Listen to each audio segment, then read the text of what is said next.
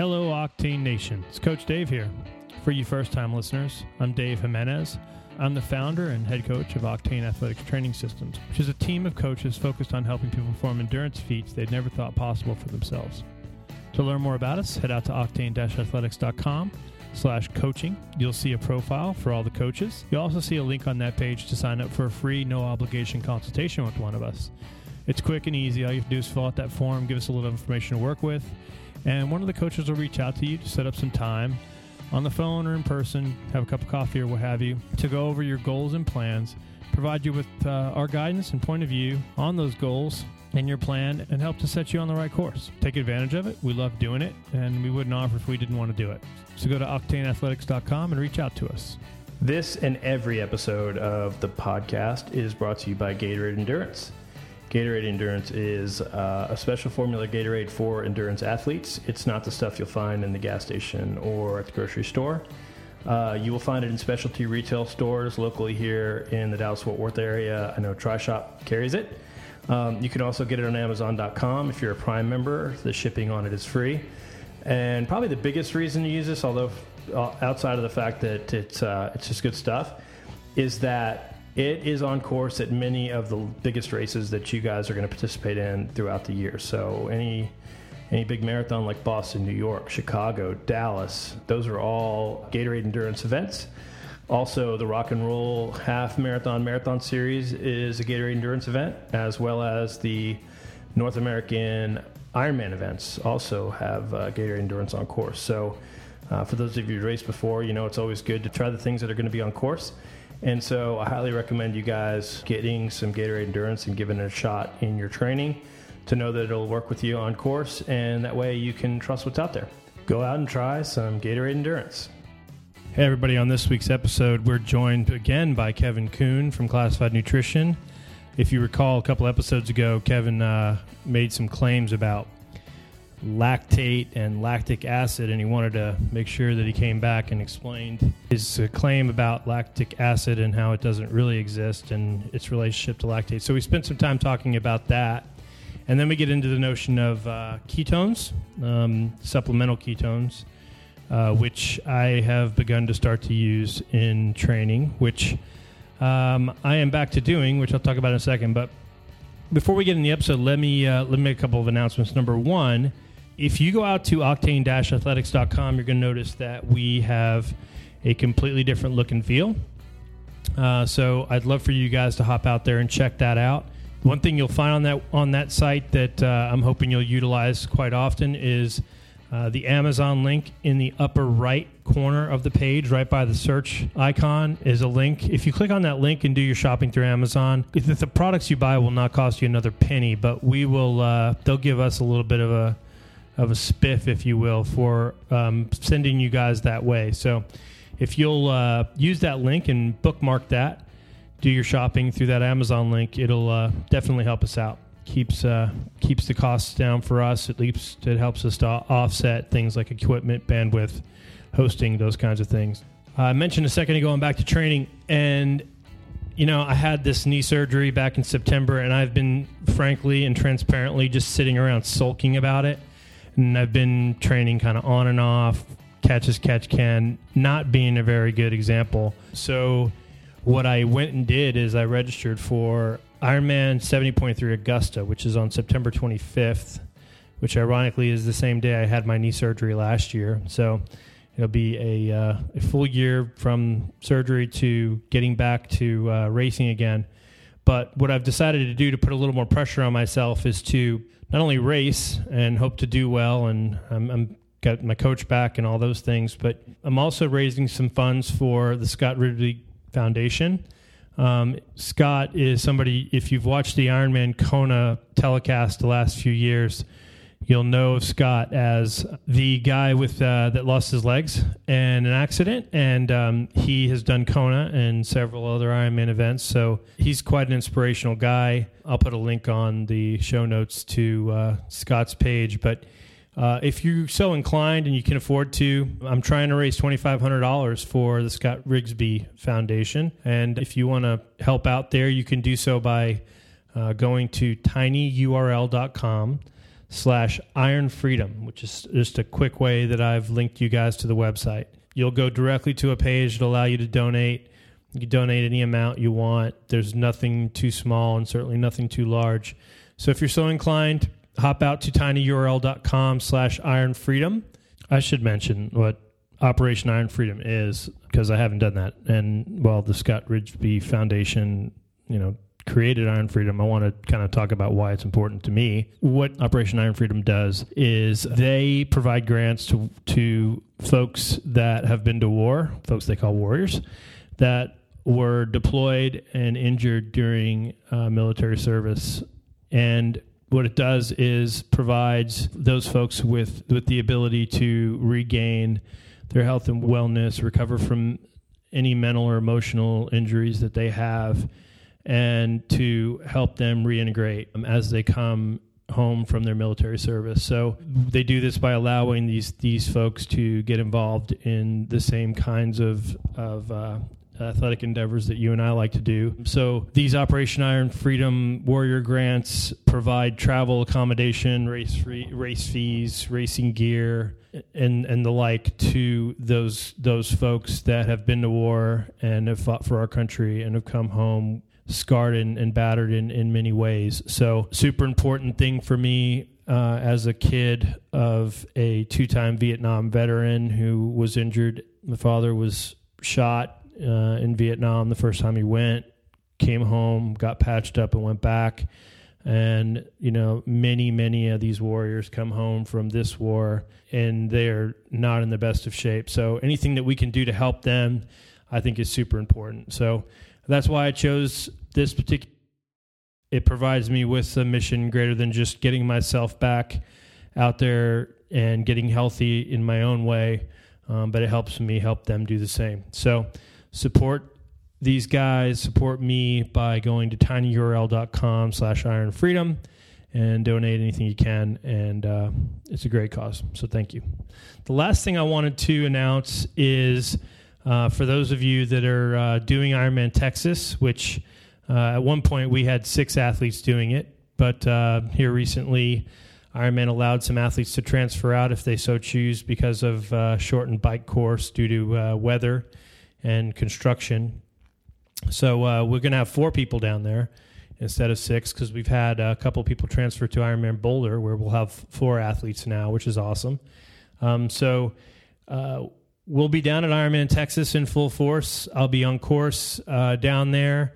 If you are down there in the area, please reach out to me uh, via social media or Facebook, uh, and uh, let's get together. Um, I'm also one of the one of ten official coaches from Ironman. So if you are racing and need any help, uh, you'll get to see me at some of the athlete briefings.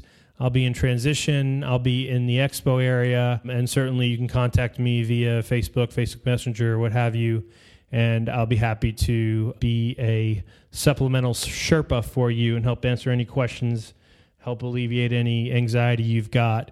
Uh, if something comes up, you have a question, I will be down there on hand. So um, I'm happy to help you please just reach out, and uh, that's what I'm there for. Without further ado, uh, we're going to get to this week's episode. And thank you to Kevin Kuhn and Classified Nutrition for letting us borrow Kevin once again. And and uh, Kevin again is talking today about lactic acid, lactate, and then we're going to talk a little bit more about ketones. Let's get to the episode. Kevin, you're back, and we're going to discuss. We teased last time that we're going to talk um, lactic acid because you made this huge claim that there's no such thing as lactic acid, and then we had a you can't handle the truth moment. Pretty much, yeah. With a few good men with lactic acid doses, and that's yes. how private, whatever the hell his name was, got it. Um, so we're gonna talk about that, and then we're gonna talk about ketones, which yes, I think is cool because your little your partner in crime, uh, not little. He's not little at all. what was I doing? He's quite a man. Um, Jeff gave me some down in. Uh, he gave me some before you guys went to Sea Otter, which I'm dying to hear about. We'll talk about very first thing, but he hate, gave me some. Hate to break else. the news, we didn't go. You didn't go. We did not. Why not? Didn't work it out. Yeah, got it. Man, I don't know. All I saw was all the bikes they were announcing. I'm like, There's a lot of greatness going on there. Yeah, we were a little disappointed. Yeah, well, Yeah, But maybe next year, and can, I'll go with you guys. that sounds like a plan. Make you go because I've wanted to go to that thing forever. So, Mhm. Um, all right. So, uh, for those that don't know, Kevin, he's been on a couple times. Uh, most recently, on a few weeks ago, we talked about protein, all sorts of ins and outs about protein, and uh, he is a self-proclaimed biochem nerd.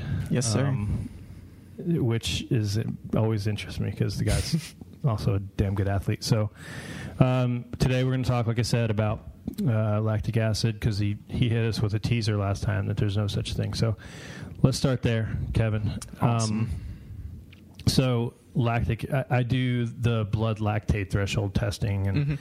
set up zones for athletes, and um, I kind of know about lactate a bit, and um, I've always heard, you know, as athletes, we always hear about, oh, you know, the burn and it's, that- it's that lactic acid in your muscle and it's building up. And Yep. If you can just, it's mind over matter, just push, push, push, Just push, through it, And last time you said, well, that's just a bunch of hooey. So, um, let's get started. W- What basis do you have to cite the claim that there is no such thing as lactic acid? That's the first question I have for you. Where does where does this authority Where come does from? This come from aside from just being the biochem nerd? Uh, well, that's a good question. Basically, this whole theory of lactic acid causing all of these issues, um, being a you know this negative or useless byproduct of muscle metabolism, came around uh, back in the 1920s. Um, a scientist was doing a study and he was testing uh, frog musculature and Frog is frogs. ribbit. Yes. Okay. Yes. Whole lot easier to do tests on frog legs and frog Than, muscle than than my legs and Yes, yours. sir. I Yes, sir. it. Okay. So, uh, what the scientist did uh, was um, he basically. I don't know if he soaked it or coated it or, or put drops of lactic acid or what, uh, but he put that onto the onto a working contracting frog muscle and it ceased to function. It just didn't work anymore. Hmm. Um, so that was kind of the whole that started this theory. Like, okay, You mean to tell me that one dude in one lab with one frog leg, almost a hundred years ago, a, almost hundred years ago, with a Mhm. drop of lactic acid, caused all this problem? basically, yeah. I'm going to find that Yeah. person's offspring, have it out. Let them know. Yeah. So that kind of started it all from there. Um, and even then, it was just a theory. He didn't know for sure. He just assumed, um, hey, we we produce something similar to lactic acid, so maybe lactate converts to lactic acid, and lactic acid is what causes, you know, muscles to stop functioning. Um, in in other words, that causes muscle fatigue. Right. Um, and then from there, it was like, okay, well, maybe it causes soreness, maybe it causes that burning sensation, and maybe it leads to all these uh, downstream decrements in athletic performance. Not to a certain extent. You know, we have to have lactate, right? Yes. Like it's required Yeah. for what? It's a well. I don't want to. I don't want to dive right into that because I kind of. Okay, good. I set it up. All right, good. Basically- Let's, we'll, we'll follow. Let's let's do your thing. That's fine. Okay. As long as you get to it, I'm fine. Oh, we'll with it. get to it for sure. because that's the thing that folks are going to want to know. It's like, okay, no lactic acid, I'm sold. hmm I have lactate. I need lactate. Yes, it's Then- actually a good thing. Yeah. Oh no, So- I get it. And- But that, that's the thing people are going to want to know. Like, Right. Because that's always the tie. When I do these tests, the first thing I get is, oh, you're just figuring out when, at the point that I'm going to start to create burn, and I'm like, no, not really. um, not really. So, Not really. All right. So I kind of I I wrote this out sort of as a uh, a way to combat the four biggest myths surrounding lactic acid. I love it. So sounds like a sounds like a good title for this podcast. Oh, yeah. four biggest myths that's right, related to lactic acid. exactly. So if I say lactic acid, uh, pretty much from here on out, unless I'm specifically referencing like it used to be, or this is the myth Right. around it, Right. I mean lactate, but Okay. just I may. I How may about I keep you in check? exactly. All right. So the first myth is that muscles produce lactic acid, and that's simply not the case. They produce lactate, Right. but that you got to start. Got to start there, basically. Okay. Um, the second myth is that lactic acid causes muscular fatigue. Uh, the third myth is that lactic acid causes muscle soreness and that burning sensation during training. And the fourth myth, uh, fourth myth is that lactic acid causes decreases in muscular and athletic performance. Okay. So, So if you believe one, the next three are pretty much by default. exactly. Right. Okay. Exactly. So, what exactly is lactic acid? Kind of like I mentioned, um, it it was based around this theory, um, testing frog frog muscles. Now you Um, told me last time we talked briefly about this that the only time we make lactic acid is when we die. Pretty much. Uh, there are a few specific cases where I think it, it can happen, but uh, the human body doesn't. Just naturally every day, Right. like breathing, produce lactic acid. Yeah. Okay. and there's there's not a whole lot of difference between lactic acid and lactate uh, if you're just comparing them structurally but to say that lactic acid can exist physiologically in a live human is uh, Mostly not right. exactly Okay. exactly so When you say they're structurally the same, you mean like chemically. yes They're, like yes if you were to draw the diagram, don't do it. There's a whiteboard behind you. I don't want you to do it. um, but if you were to draw it out, they would look. they look very similar Got it. Okay. almost identical All right. so um, Which could be another part of the confusion. right? exactly Some smart guy like you drew it on the board one day, and somebody looked at it and said, "Oh, that looks like lactic acid," when they were really meant to draw lactate. right Got it. I'm speculating now, though. Exa- Keep well, part of that came up because, uh, again, it's it's uh, it's not a cause and effect Right. sort of situation, but when when there's a when there's a reduction in muscle performance, there's also typically an increase in the acidity within a muscle. right. So the assumption was lactic acid is increasing Got it. the acidity, and the acidity is also causing, you know, But it's not necessarily acidity from lactate. It's just Exactly. acidity in general. exactly. Okay. So, muscles don't produce lactic acid; uh, they produce lactate. Um, and without getting too far into it, um, basically, when the body is using predominantly glycogen or glucose for fuel, that glucose is broken down into different uh, metabolites, which are broken down further, and they go through all of these processes. And you basically end up with pyruvate. And if there's This is all Krebs cycle stuff. exactly, Okay. exactly. So once that's broken down further, it can go on to the electron transport chain and all this other boring stuff that we had to memorize in grad school that is basically pointless for me right now. So uh, that's why I don't uh, stay on top of memorizing that. So, Right.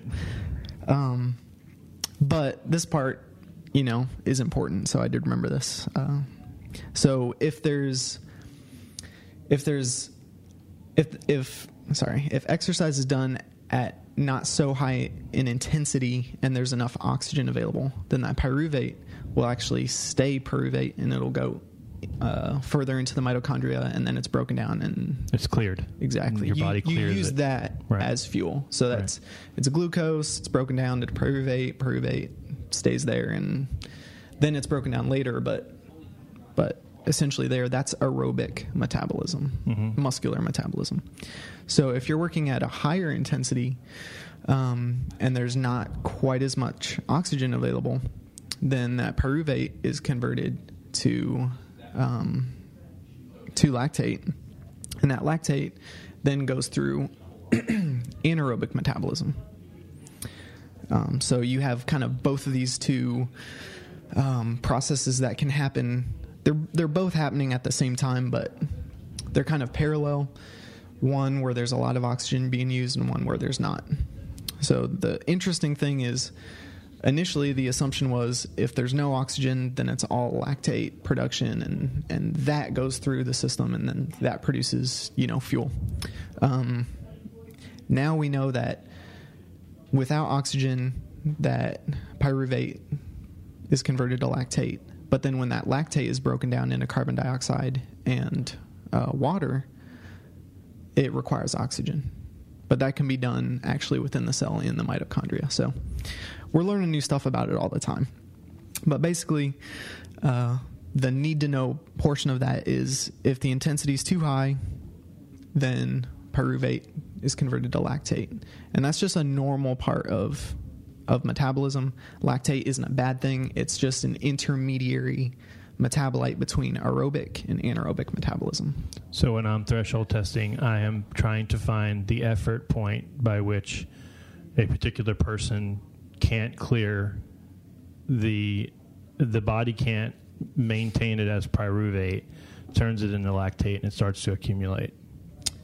Yes. So it, it either it's accumulating because the body can't use it efficient, efficiently. Right. So it's not like a it's not waste. It just it's accumulating because the body can't use it. Okay. So, So.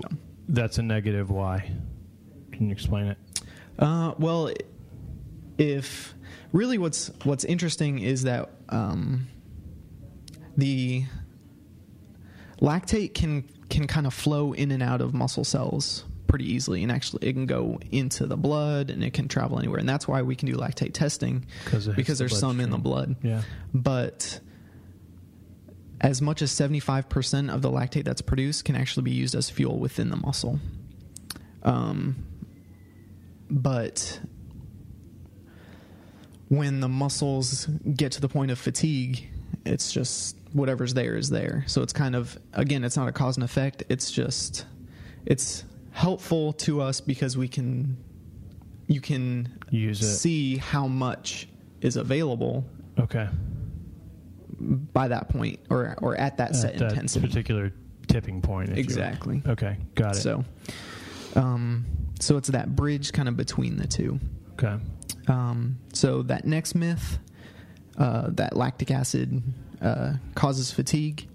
Um, again, lactate serves as a fuel, and we now know that it may even help prevent fatigue. Um, the theory was that lactic acid caused the muscle to become more acidic, and the muscles wouldn't function properly in that acidic environment. Um, but within the muscle, the typical pH is around 7.4. Or that's that's the typical body pH. Um, and even with an increase in muscular acidity, the pH doesn't typically drop below about 7.0. And muscular, uh, well, muscular contraction dysfunction doesn't usually start till about 6.8. So there's really not. It's it's so uncommon for the muscle to become so acidic that it can't function. Yeah. So I when you get, for example, I, I did Oceanside of, about three years ago, and I remember the entire run, my right quad was just twitching. Mm-hmm. That probably had to do with the amount of lactate that had accumulated in my quad that was causing the muscle to ca- contract out of sync, or is that Uh, really? that was probably uh, or could have been something dehydrate- else. dehydration or something like that. Yeah. So Okay. it the again the acidity in the muscle is changing, but it's not due to that lactate. It's probably due to other byproducts like the accumulation of hydrogen ions, Okay. um, which are essentially just protons that are negatively charged. So they're they're causing that, that increase in the acidity, um, or other. There's other metabolites that can cause fatigue. It could be man, the fatigue is such a crazy thing. It can there's so many theories surrounding it. It could be central nervous system fatigue uh, that causes total muscle fatigue, or peripheral nervous system, or um, dehydration, or it can be a change in uh, polarization, which actually we'll talk about in a second. Um, lactate can can help prevent muscle fatigue because it can prevent the muscle from being depolarized. So you can think about the muscle kind of like a battery. So the battery will eventually lose, you know, its charge. Right.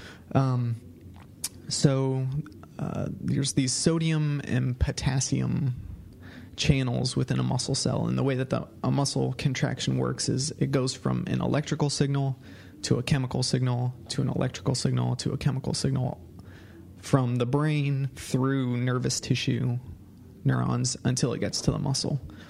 And then at the at the local side of the muscle, sodium and potassium are on opposite ends of or on either side of uh, of the muscle wall. And so in order to change the electrical current and force the muscle to contract, the sodium has to go to the you know, has to leave and the potassium has to come in and then vice versa.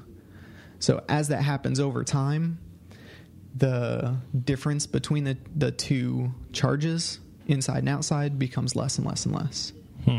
So eventually, when you get to the charges being about equal inside and outside the muscle, you can't get any more muscle contraction. And what lactate does is it helps. it literally locks up. Exactly. Exactly. It cannot contract anymore. And lactate helps prevent the charge from being closer and closer and closer. Wow. Okay. So it's it's it's a, It's good, a thing. good thing. It's Yeah. a wonderful thing. All right. Yeah. So without lactate, your muscles would depolarize and fatigue really quickly. So it doesn't per, it doesn't cause fatigue. It actually helps prevent fatigue, which is pretty amazing. Um, the next myth: uh, lactic acid does not cause DOMS or the burning sensation. So they the assumption was that What's lactic DOMS? acid uh, DOMS is delayed onset muscle soreness. Okay.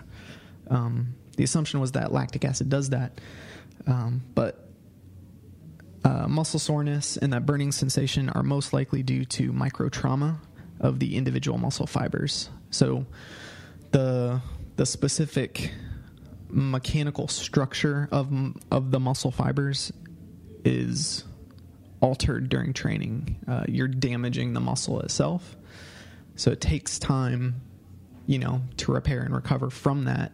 But it's that damage that's probably what causes pain and muscle soreness and that burning sensation and It's the muscular damage itself. Okay. micro trauma. So it's really, it's really, really tiny. Which These structures do, are tiny. We do with any workout. Like Yes. When what we're doing when we work out is we're basically tearing down muscle. It rebuilds and it rebuilds stronger. And hmm okay. It becomes more efficient and, and it's able to um, almost like predict what will happen next, so it can it can kind of deal with that type of stress. okay. Um, so what's interesting is that low intensity exercise for long duration has the most effect on muscle soreness, and that type of exercise produces the least amount of lactate.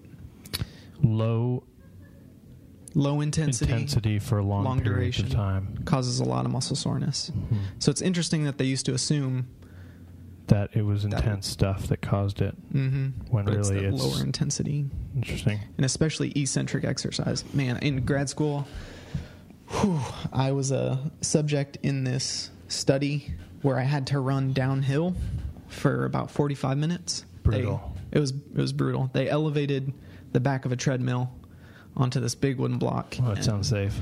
Sounds Yeah. like college. Oh yeah, oh yeah. And there- was there beer involved? no, no beer. Good.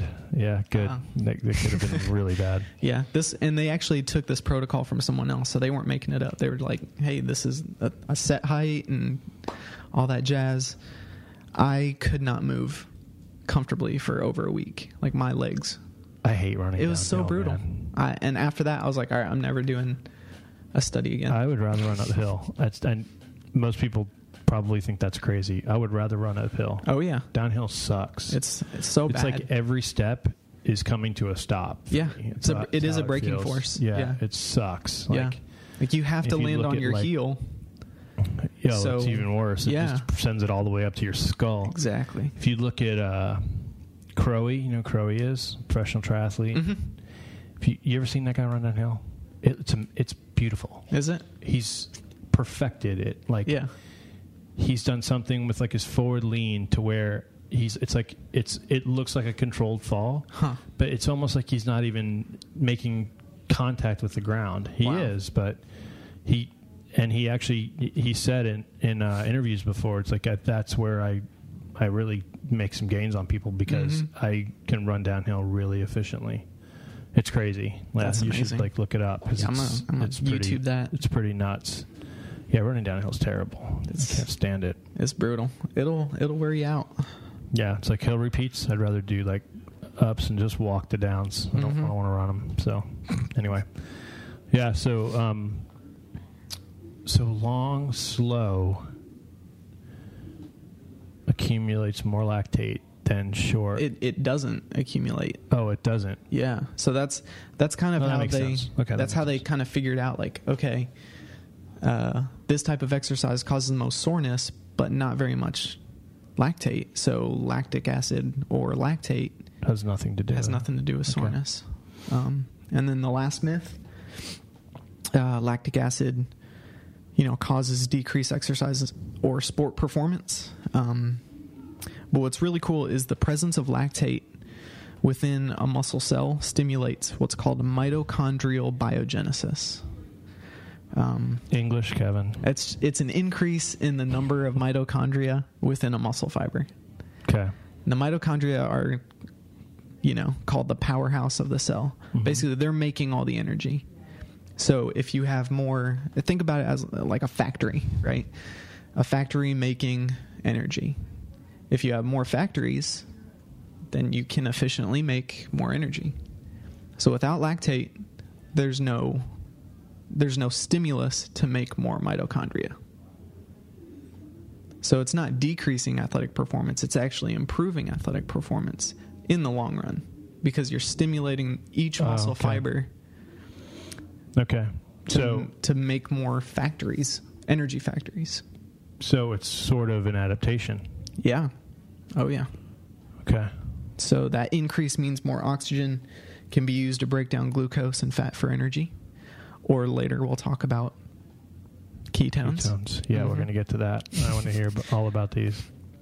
Uh, but since lactate is converted from pyruvate when there's when the intensity is too high or there's not enough oxygen, the accumulation of lactate kind of signals the body to become more efficient at using oxygen.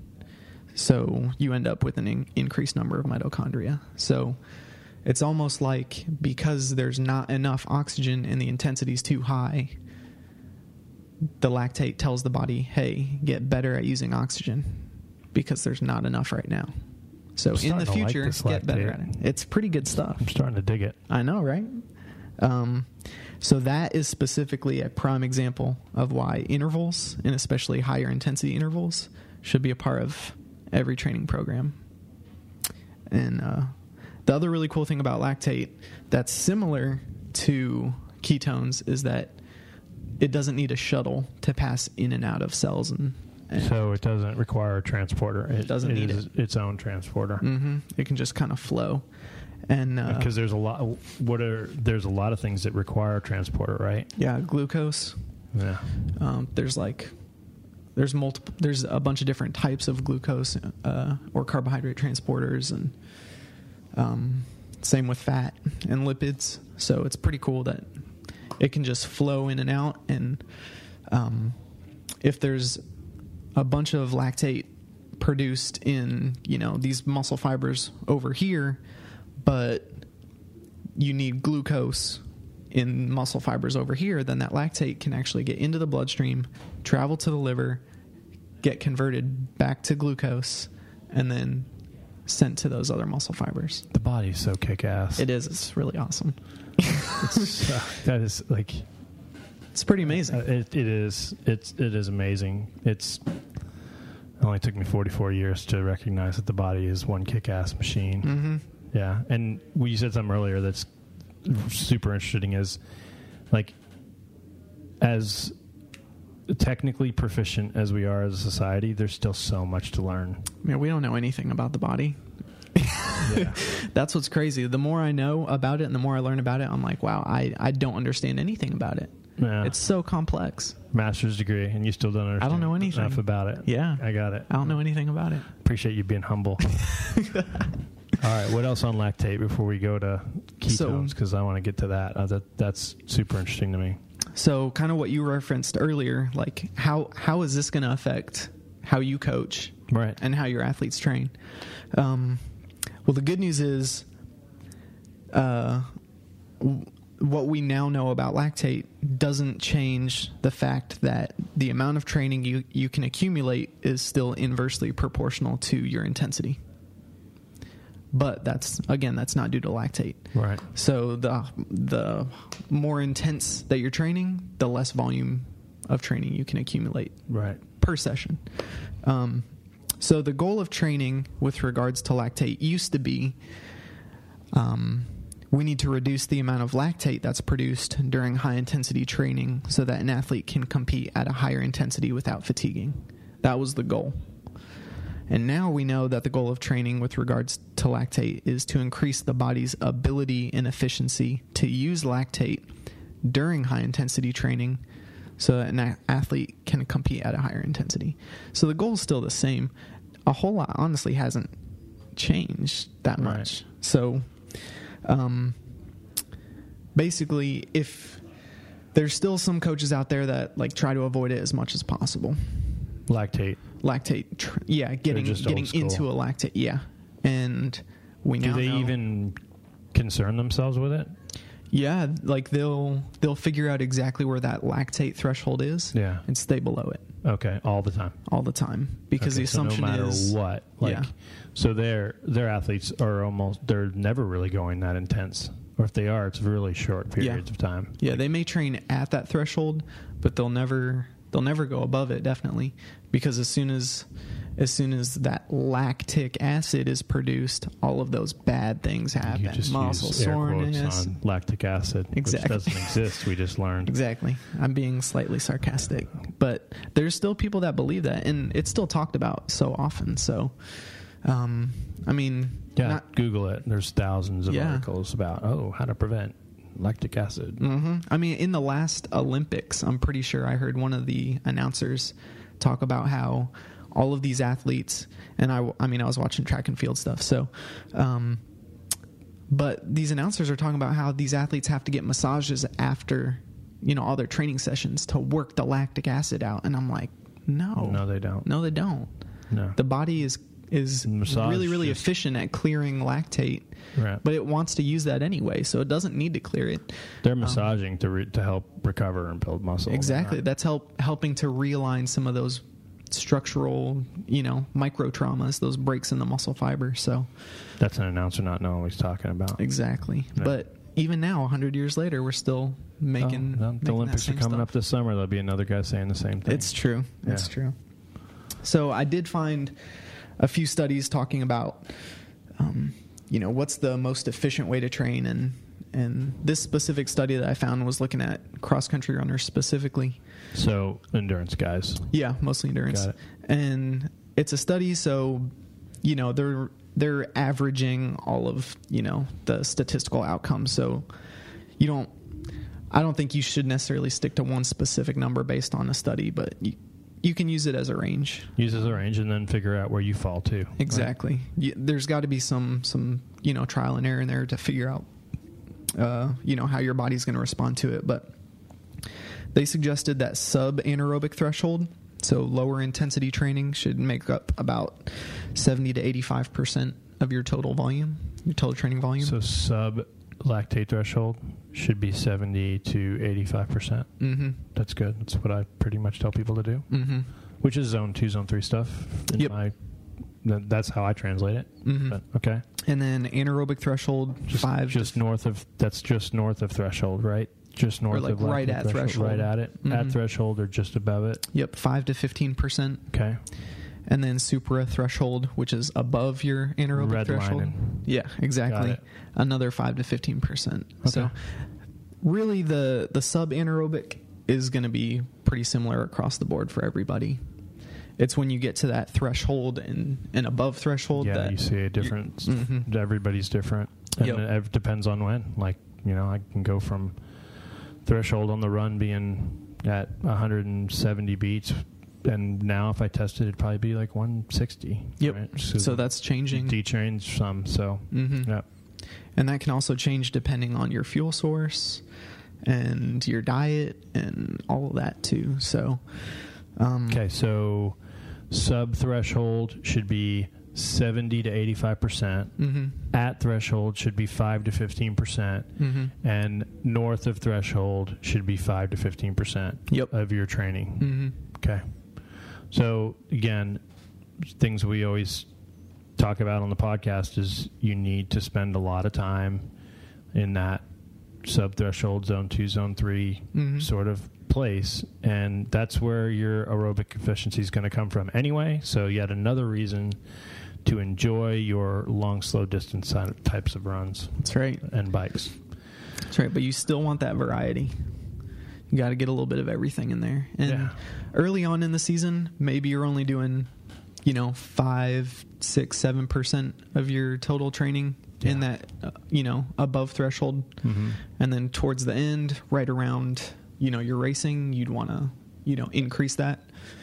Um, you know, but without that, you know, zone one, zone two that you were talking about, especially early on in the season to really build that base, yeah you're not going to be able to to get through that supra threshold training anyway. So Yeah, um, I just I haven't announced this on the podcast, but I just signed up for Ironman Augusta in September. So, like right now, all I'm doing is that slow, arduous stuff. So it's kind of nice, though. mm-hmm. I mean, you know, You know I went, exactly I went to the expect. track. I went to the track on Tuesday, and it was not pretty.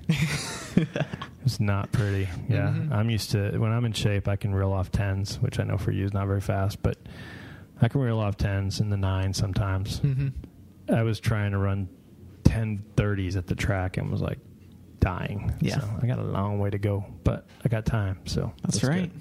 That's right. All right, we're going to talk. Now we're going to shift gears, right? Mm-hmm.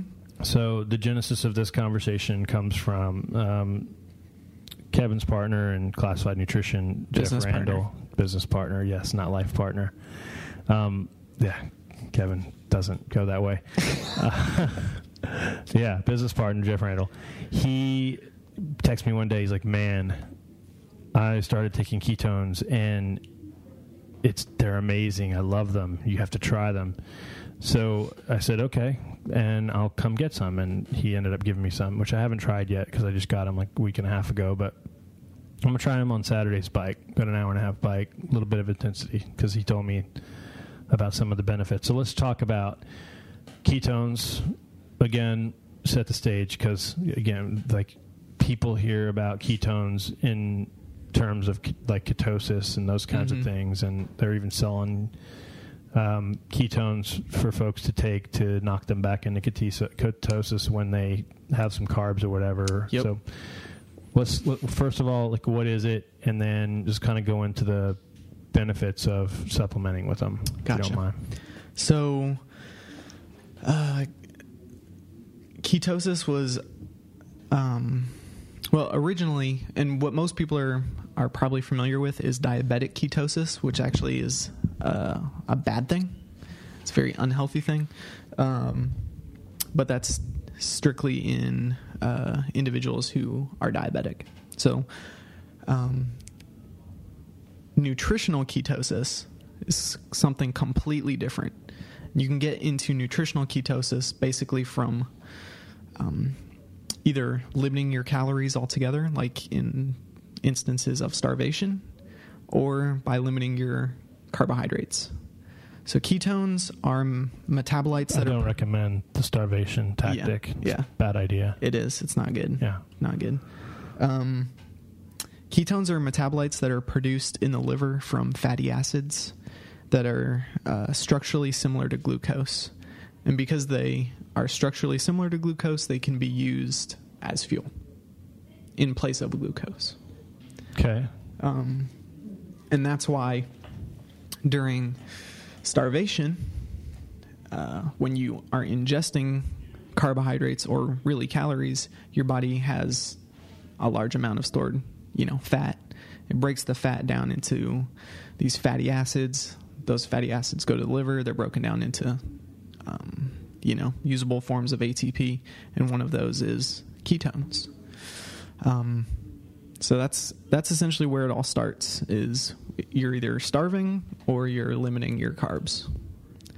Um, related to that is, or, or the reason that that occurs is when the body is limited to uh, either not enough grams of carbohydrates or not enough calories. The amount of stored fat that's utilized for fuel has to increase to make up for what you're not getting in your diet, Okay. and that results in an increase in So that insulin. make, so basically, the body's gonna because you've shocked it. Essentially, Mhm. the body's going to compensate by calling for more stored fuel. stored fuel, Mhm. and then it's going to go get it in in the form of ketones. Yep. So, because there's, um, because there's no need for insulin to store carbohydrate, uh, that lack of insulin actually increases that fatty acid, the fatty acid levels in your blood, and that is also what causes the, uh, the increase in the formation of ketones or. Sometimes they're called ketone bodies, but it's the same thing. Ketones are ketone bodies.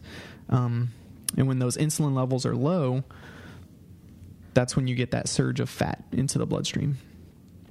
Um, which is a good thing for the most part, right? yeah, I mean that's that's keeping you alive at that point. So it's Well, certainly in that scenario, it's yes. a good thing. If you're starving, then yes. Yeah. Um, if your goal is to be fat adapted in, in a ketogenic diet, then that's that's the goal really is to increase the amount of ketones in circulating in your bloodstream.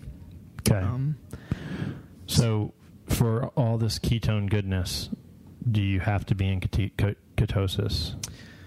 Uh, you don't have to.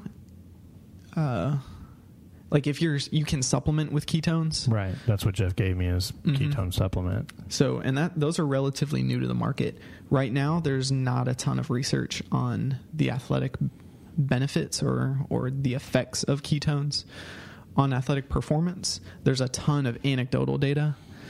Um, so that's what's super interesting right now is that there's not a ton of published data, but there's there is a lot of data out there. So Jeff's guinea pigging himself basically by taking them and seeing how it goes. And he's But- basically trying telling me you should try it too. So essentially, I'm turning myself into a guinea pig. Pretty much, Okay. Well, but I mean, uh, like I he's said, he's not dead yet, so I can I can trust him. Exactly. So the guy who who has done most of the well, he this guy named Doctor uh, Agostino, he studies the effects of ketones and a ketogenic diet specifically on cancer. Mm. And he- I like this guy. yeah, he's out in uh, he's out in Florida. He's an MD out there. Um, he's, Poor guy. yeah, studying this stuff, and he's found some pretty amazing things about. Uh, he's again mostly his subjects are rats, but these rats that Yeah. that he's essentially exactly giving uncommon. yeah Yeah. that's not and that's how you got to start it.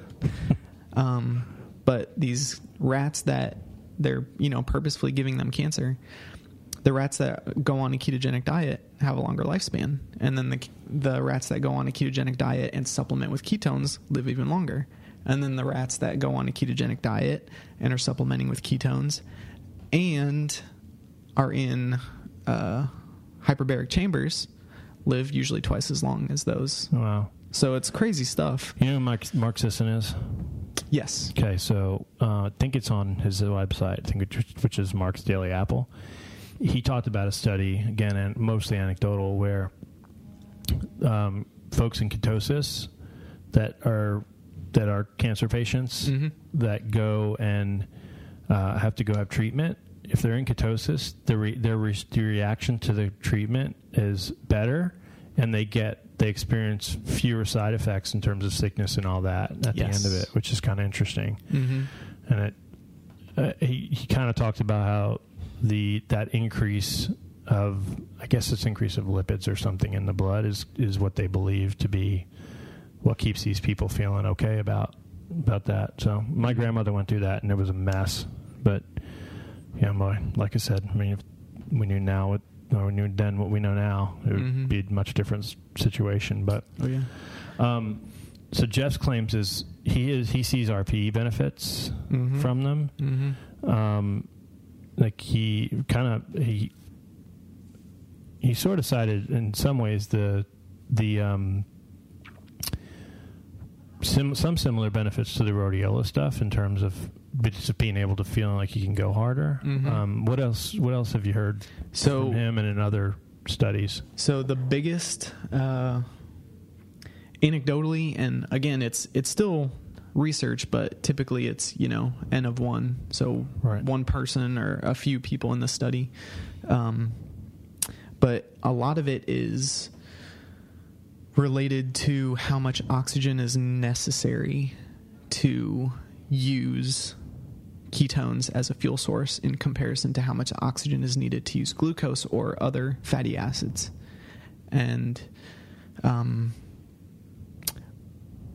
uh, one study has shown, um, again, this was on rat hearts, but it showed that supplementing ketones resulted in 28% greater oxygen efficiency compared to glucose.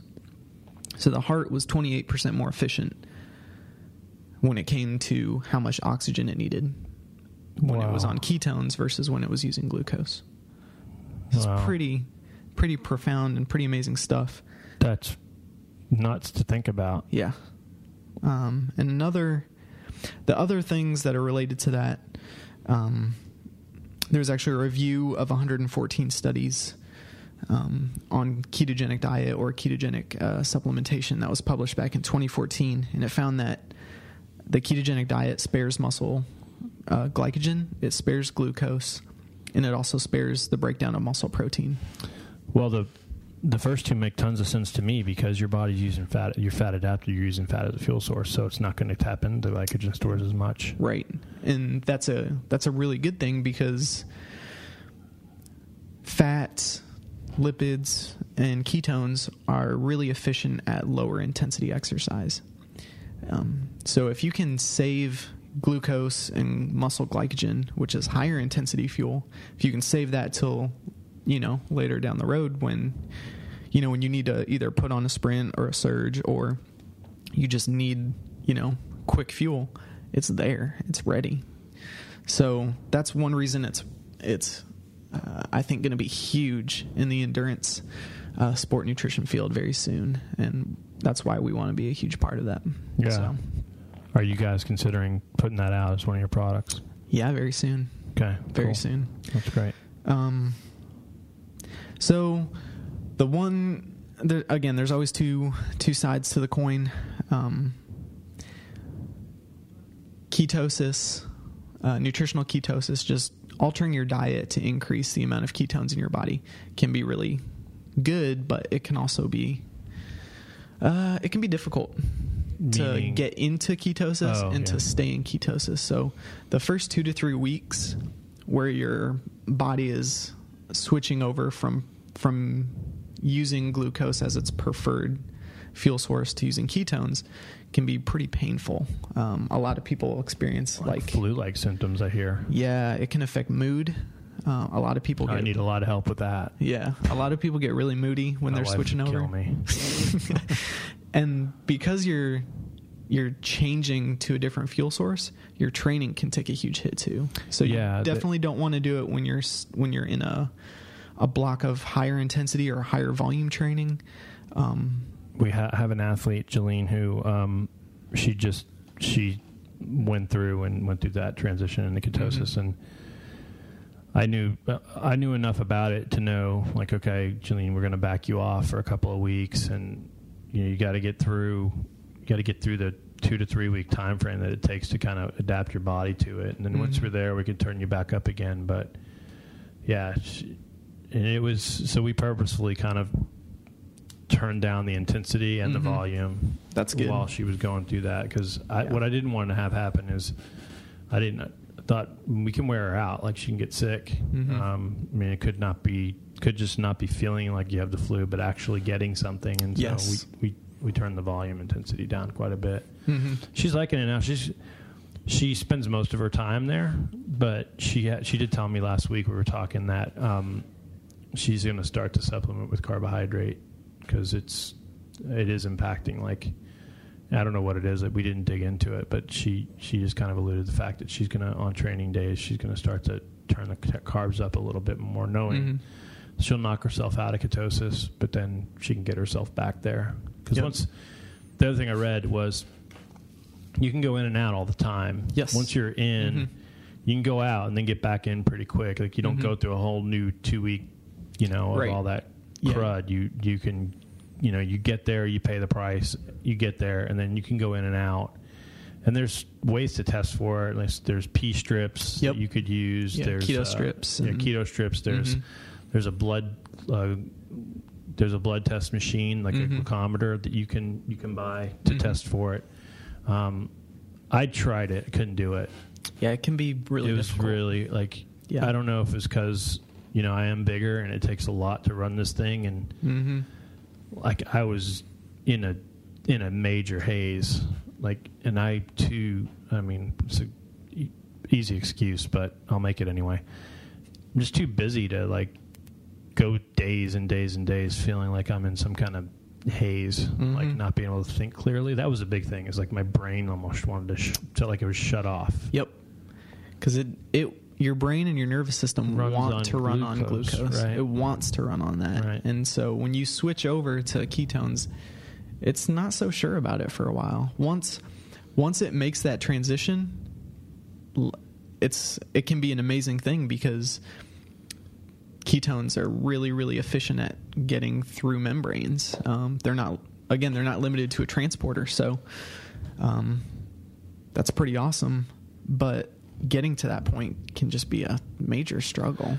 I have another friend who's do, who, who does it, and what he got me to think about doing it, and what he what got me interested was he's never hungry. Hmm. Yeah. Like Yep. he goes, Dave, I can Suppresses go your appetite. like twelve to sixteen hours not eat, and Mhm. yeah, I'll be hungry, but I won't be like famished. Like I won't be wanting to, you know, eat whatever gets in front of me. It's like it's just totally manageable. It's almost Mhm. like a mental switch goes off, and it's like you don't have the cravings that you have when you're, you know, filled up on sugar. Mm-hmm. It's true.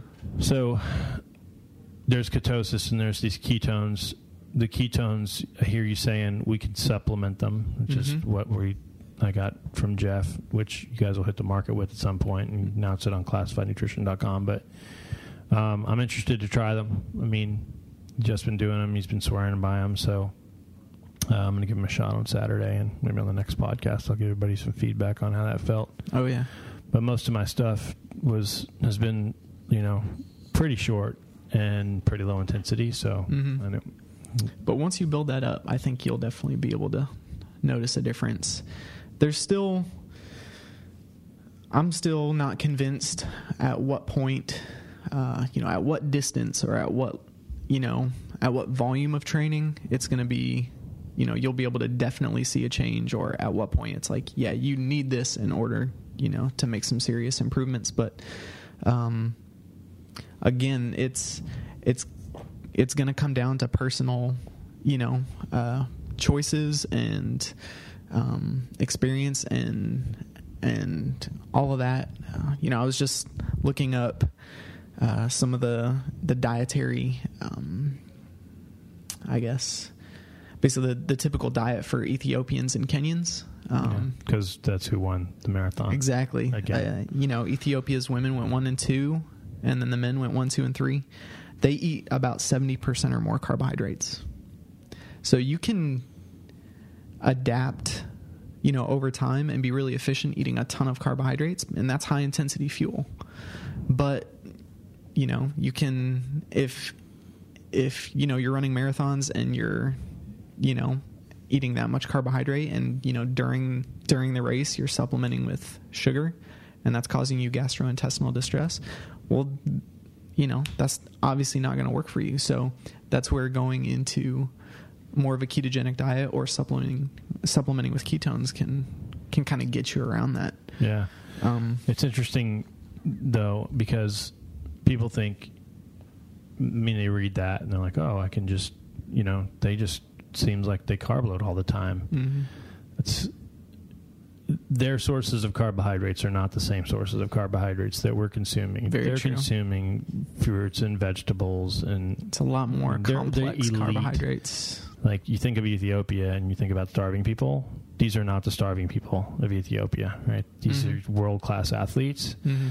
and when they win the Boston Marathon, most of that money goes back to their country. So they're you know they're basically handled like Olympians. Um, so don't just think you can go out there and you know eat all the carbohydrates of any source you want and have that kind of performance. They still Right. train like crazy. Mhm. They still do lots of long, slow distance stuff to get s- supremely aerobically efficient, so they can run those five minute miles without blowing up. That's true. You know, so all of these are these are you got to put all the puzzle pieces together. It's not Yep. just one thing. And that's the diet they've been eating their entire life, and Yeah. their Some of parents this is been genetic, eating. though, too, a lot Kevin, of it right? is. Yeah. Yes, a lot of it is. Um, so I'm. That's the thing people talk about now, who who are you know very pro, you know, ketogenic diet, and they're like, yeah, well, imagine how much faster they'd go if if these ma- elite marathoners switched.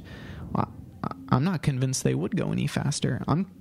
I think they might, you know, Yeah. slow down. They they get worse. You, why would you mess with it? Exactly. Like, um, all that- of these researchers who are, in my opinion, biased towards ketosis and, and low carb dieting, who say, you know, th- this is the ultimate way for athletes to eat. It's like, yeah, but no, it's not true. I think again, like I had this conversation a couple of days ago about macronutrients, and I have an athlete who's asking me a question, and I'm like, like they're fixated on what's the percentage, Dave? I need the Mhm. percentages. Like it's so important, and I that's what led me to ask you last time. Remember, like what Mhm. the percentage is supposed to be? Yeah. So I just kept asking ask this question, and finally I was like, uh, almost like it was like, you know, we weren't virtually shook him, and I'm like, focus on the source.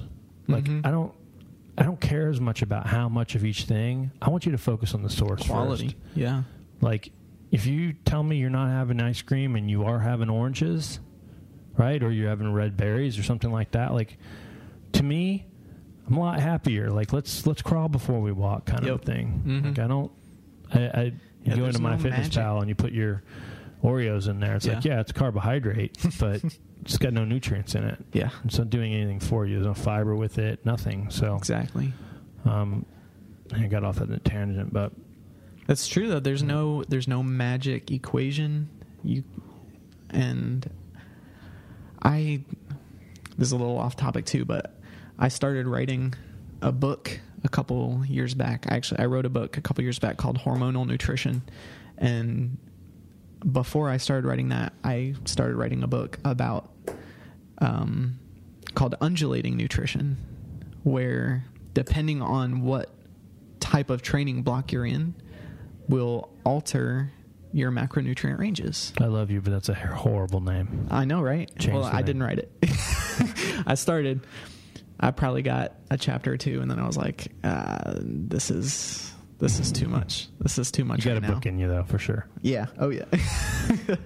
Un- Just not undulating. undulating nutrition. Yes. is a no go. Hormonal nutrition's I kind of I think that one's good read. catchy. yeah, That one's catchy. and you can get that on our website actually. You can? Mm-hmm. Oh well, I'll have to do that. So Yeah, it's pretty good stuff. good. but um yeah there's no there's no magic ratios you gotta you gotta figure Plus, everyone's different. it's that's the truth Like That's some of us can, some of us can take more carbs in. It's not me. Like my body can't process them. Like a lot of people can just eat, pretty much eat whatever they want, right? Mhm. And they do well. Mine, I, I can't. yeah when i was in college i could That's true too. i could eat whatever i wanted 44 has been tough on me. Like, i turned 30 this year This uh, cried me a river. Think I'm supposed to feel bad for you right now? I'm about to give you the middle finger is what I'm about to do. no, I turned 30 this year. Yeah. All right. All right. Oh, Come I talk got- to me in 10 years. i got one more uh, or a Yeah, few more a few go more things um so this uh another anecdotal experiment uh, that was done by dr peter attia uh he set up his own study where he did a 20 minute uh, cycloergometer test or he did a he did a bout of exercise at 60% of his VO2 and then on another day he supplemented with about 15 grams of these ketones And then an hour after that, he did the exact same thing, 20 minutes at 60% of his VO2. And with the with the ketones, he was uh, over over the course of the whole 20 minutes, he was six percent more efficient with his oxygen consumption with the supplemented ketones. What's super interesting is that in his first bout, he said he was in mild nutritional ketosis. So he was already fat adapted for his first bout. And then supplementing on top of that, he basically used 6% less oxygen to accomplish the exact same Result. 20 minutes at 60% of his VO2. It's awesome. Wow. So cool. No, like I'm loving the sound of these things already. Mm-hmm. I'm kind of scared. Like, are they? Are they going to end up on some banned list somewhere I don't think so. because the body They- makes them? Yeah, they. I don't think they can because it's, it's like you can't ban protein. You can't ban amino acids because it's just broken down protein. It's the same. It's just broken down fatty acids, just in a form that's a whole lot easier for the body to utilize because it's, it's kind of.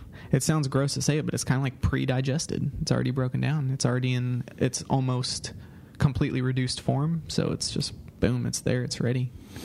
The body wants So to use that. Let me ask you this, based on what you just said. So, that that that would lead me, lead me to believe that absorbing it is not. You're not calling on the body to do a hell of a lot just to absorb it either, right? Doesn't have to work very hard. It's great. It's quick. yeah, It's very quick. I like it. So how calorically dense is it?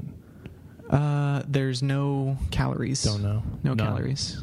Because it's a, it's the reduced form. Okay. So it's it's like Sorry, branched chain kind amino of a acids. noob question, but I'm no, just that's wondering. like- that's a very good question because protein, you know, is essentially four calories per gram, but amino acids are zero calories per gram. But you can still get, you can still make caloric energy from branched chain amino acids. So it's the same with these ketones. They don't, they don't essentially have a caloric value, but they're still providing caloric energy, Hmm. which is awesome. yeah. Okay. So, That's in good. fact, they were ori- originally developed to help weight loss and specifically ketogenic weight loss. So, but here we are using them to run faster, swim faster, bike faster, and more efficiently. And um, Trying to do all three of those things. Oh yeah. So my whole I guess recommendation for when when we have them available um, is since uh, er, since the ergogenic effects are the most significant during longer bouts.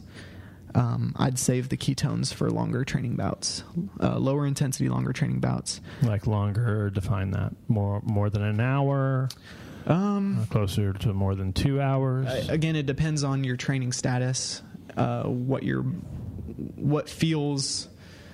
Um, depending on how well trained the person is. Um, the longer. yeah. So if, what what a person would consider their long run or their um like if they're doing like a tempo day or an interval day, I'm not convinced that they'll feel a difference. Will it help? It might, but I'm not sure that they'll feel any different. Better off on Sunday's two hour run. Exactly. Got it. You'll feel that. Um, but what I'm trying to figure out now is okay, if you're going for a two hour run, should you supplement, you know, before and then halfway? Or should you, do you only need to supplement, you know, So you're trying to figure out the protocol. I'm trying to figure that out. So until then, um, Jeff has been playing with this. A couple other uh, people have been playing with it. Um, I'm recommending until then, if you are doing that long run, combine the ketones with our fuel. Okay. So that way, you're still using the ketones right away. Um, so you're sparing muscle glycogen, you're sparing glucose, and then you're also getting, you know, our high intensity fuel that are metabolized at different rates. So you're getting the best of both worlds. You're getting that, you know, fat adapted metabolism, and you're still getting your high intensity fuel from carbohydrates. It's a win win. Okay. So that's so when I go to use it Saturday, I should mix it with fuel and try it before. one, try it once without. once without the fuel. Yeah, once or twice without, and if then I'm doing an hour and a half, I would normally do that mostly fasted anyway. There you go. Yeah. So see how that feels, and then start adding fuel in to see if you notice any difference. When are you guys going to put this in a jar and put it on, on the market? Don't know yet. We're not sure yet. Okay. So we're working on uh, how to flavor it and stuff like that right now um, to see if you know our, will our regular flavor files be enough, or do we need to make specific flavor files for the for the ketones, or should we just flavor them? You know, just put put everything in the bag all together with the flavor. Um, that might be the easiest way. So we're trying to figure out what's going to be the most um, efficient way, but still customizable and all of that. And yeah, With we're the- excited about it though. With the methodology that you guys are, met, the paradigm you guys have for the way you guys do everything else, I think it makes sense to see if the flavor files work because that way don't have to mess with it. And plus, you have variability. That's what I love about your stuff is Custom it. tiger's blood is my favorite. But if I want to have white cranberry, I can. If Mhm. I want to go caffeine, I can. Yep. Right. So I kind of dig that about it. So the more you guys can stick with that, I think the more, the better it is. So not only is the stuff great, but I like the fact that you get some choice. Like Mhm. you don't have to spend another fifty dollars or whatever to. Get another flavor. or- Right. Yeah. That's Cool. cool. I'm a B man. How do they get a hold of you? Let's do this. You can check us out at classifiednutrition.com. If you have any questions about training or nutrition or supplementation or anything at all, um, you guys can reach me at kevin at classifiednutrition.com. And uh, yeah, or you you can send us a message on our website too. So Yeah. They're on direct it to me or well. direct it to Jeff, and we'll get it. Yep. Or Facebook. That's right. Yeah. Facebook's good if you guys Follow us on- these guys. on Instagram, official classified nutrition. Um, we're also on Twitter, same handle. So All right. check us out, follow us, like us. Um, we're still offering our uh, BFA system with if you buy the BFA, you get um, time release leucine and two flavor files. So Yeah. we want we won't have that forever. So Yeah, jump on great. it while uh, while it's available. I'll put the details for that in the show notes so everybody can Sweet. order up. I probably need to order some. So. Awesome. All right, brother Kevin. I Hey, thank you appreciate so much. You know that, guys. Uh, head out to Classified. Give these guys a shout if you got any questions. They mean it. I know. I have an ath- had an athlete that I recommended their thing, their their products to. Um, she was struggling to figure out what she was going to do nutrition wise for Galveston, and Jeff literally spent 45 minutes on the phone with her, like Mhm. one on one, walked her through everything. So when they say it, they mean it. It's pretty awesome couple of good guys and uh, doing great things. So we appreciate what you guys do, and uh, I'll put the all the details for the uh, the BFA, the before, fuel, and after system in the show notes. You guys check that out and order up. Uh, I think the free shipping too is, is on there as well. So I think so. Yeah, to your door, good stuff. that's right. All right, brother. Thanks a lot. Thank you. Okay. I'll- That's it for this week's folks. Hope you enjoyed the show. Thank you again to Kevin Kuhn at Classified Nutrition, classifiednutrition.com. Go out there, check out the products they have. They only source the best possible supplements they can. So I love these guys. They absolutely love sharing their knowledge as well, as you can see. So let's show them some love. Real quick on next week's episode, we're going to talk with one of the founders of Elite HRV. Uh, he's going to go in depth on heart rate variability, give us a little education on that. So I uh, hope you're looking forward to that. We did an episode a couple of episodes ago about a, the Elite HRV app. Uh, and so I reached out to their founder and to see if he'd give us a little more education on the product and on HRV in general, and he agreed to. So uh, look out for that episode. Uh, for now, this is Dave Jimenez from Octane Athletics Training Systems signing out and wishing you the best.